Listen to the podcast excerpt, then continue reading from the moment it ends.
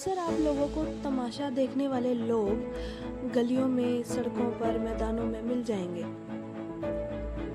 लेकिन कुछ ही लोग ऐसे होते हैं जो तमाशा ना देख करके उसके खिलाफ आवाज़ उठाते हैं।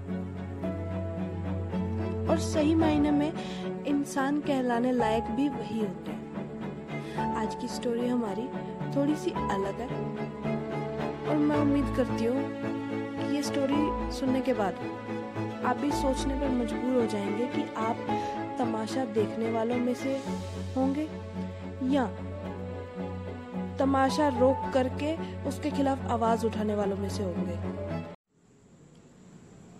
अभी हम क्या देखते हैं कि श्रेया अपनी माँ के साथ बाज़ार में कुछ सामान लेने जा रही है। लेकिन गली में एक घर के बाहर काफ़ी भीड़ है। थोड़ा नज़दीक जाने पर पता चला कि उस घर में रहने वाले पति पत्नी के बीच में लड़ाई हो रही है। तमाशा दिखाया जा रहा है। और लोग तमाशगीर बन के तमाशा देख रहे हैं।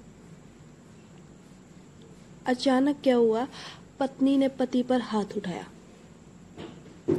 लोग बोले, कैसा मर्द है?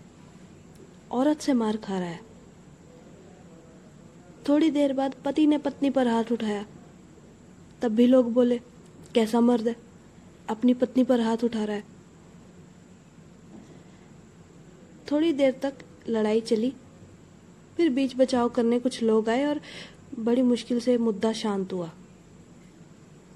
श्रेया ने अपनी माँ से पूछा, माँ, ये क्यों लड़ रहे थे? और हम लोग खड़े होकर क्यों देख रहे थे? श्रेया की माँ ने बोला कुछ नहीं बेटा, घर की बात है, वो आपस में लड़ रहे थे तो दरवाज़ा खुला था तो सब देखने लग गए। श्रेया को बहुत अजीब लगा और बहुत बुरा लगा कि कोई इस तरह से लड़ता है। घर जाने पर उसने अपनी दादी को सब कुछ बताया। श्रेया की दादी उसे बोली कि कभी भी कुछ भी हो, लोगों को तमाशा नहीं दिखाना चाहिए। श्रेया समझ नहीं पाई। दादी जी, वो कैसे? तो श्रेया की दादी जी बोली, आप दुनिया को कुछ भी दिखाएँ, वो उसमें कमी ज़रूर निकालेंगे। अगर आप कितने भी अच्छे काम कर लो, एक बुरा काम उन सब अच्छे कामों पर भारी पड़ जाता है। चलो मैं तुम्हें एक स्टोरी बताती हूँ।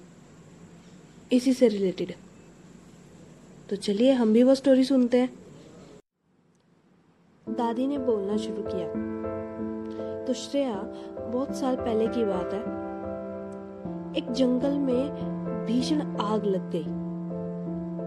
वो आग इतनी भड़की कि वो रुकने का नाम ही नहीं ले रही थी। आसपास के गाँव के लोग जितना हो सकता था पानी फेंक रहे थे, आग बुझाने की कोशिश कर रहे थे। जंगल के जानवर भी पीछे नहीं रहे। वो भी तालाब से पानी भरकर लाते और जैसे भी हो सकता था पानी फेंकते। एक बुज़ुर्ग आदमी ये सब कुछ देख रहा था। वो थोड़ा अलग खड़ा था पूरी भीड़ से। उसने क्या देखा कि पेड़ के ऊपर एक चिड़िया बैठी है। वो उड़ के गई और पास के तालाब से पानी भरकर लाई अपनी चोंच में। उड़ के वापस आई और उसने उस आग के ऊपर वो दो बूंद पानी फेंक दिया। वो ये काम बार बार कर रही थी। बुज़ुर्ग को समझ नहीं आया कि ये चिड़िया क्या करने की कोशिश कर रही है। तो बुज़ुर्ग ने उस चिड़िया से पूछ ही लिया कि, ए चिड़िया सुन, तू अपनी चोंच से पानी भरकर ला रही है और जो दो दो बूंद फेंक रही है। तुझे क्या लगता है, क्या इससे इतनी भीषण आग बुझ जाएगी? तो क्यों इतनी मेहनत कर रही है? वो भी फालतू में। तो पता है चिड़िया ने क्या कहा? उस चिड़िया ने बड़ी विनम्रता से कहा, बाबा, कल को जब इस भीषण आग का ज़िक्र होगा ना, दुनिया में, इस धरती में, इस गाँव में तो ऐसा नहीं होना चाहिए कि मेरा नाम तमाश गिरोह में आए, कि मैंने सिर्फ़ तमाशा देखा और कुछ नहीं किया। मैं ये पानी लाकर फेंक रही हूँ, मुझे भी पता है कि इससे आग नहीं बुझेगी।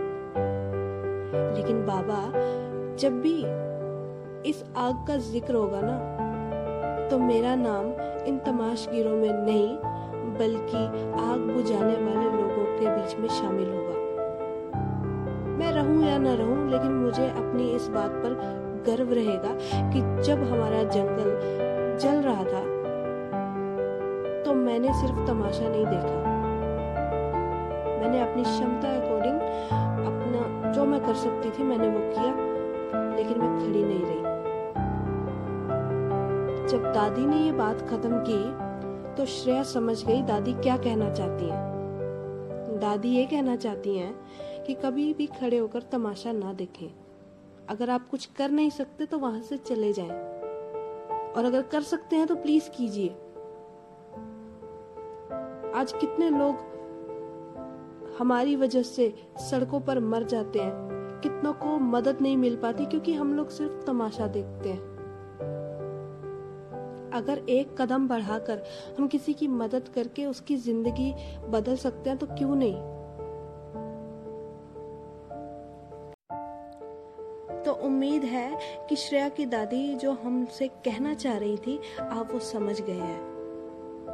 तो अगली बार जब भी आपको कोई इंसान मिले जिसे मदद की ज़रूरत है, कोई ज़रूरतमंद मिले तो प्लीज़ उसकी मदद करें।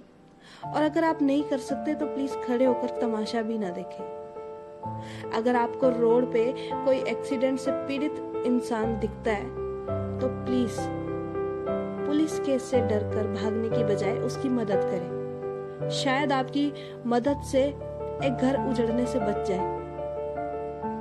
आपसे फिर मिलूँगी। एक नई स्टोरी के साथ उम्मीद है आपको आज की स्टोरी पसंद आई होगी। तब तक के लिए दीजिए इजाज़त। जय Hind take care and good bye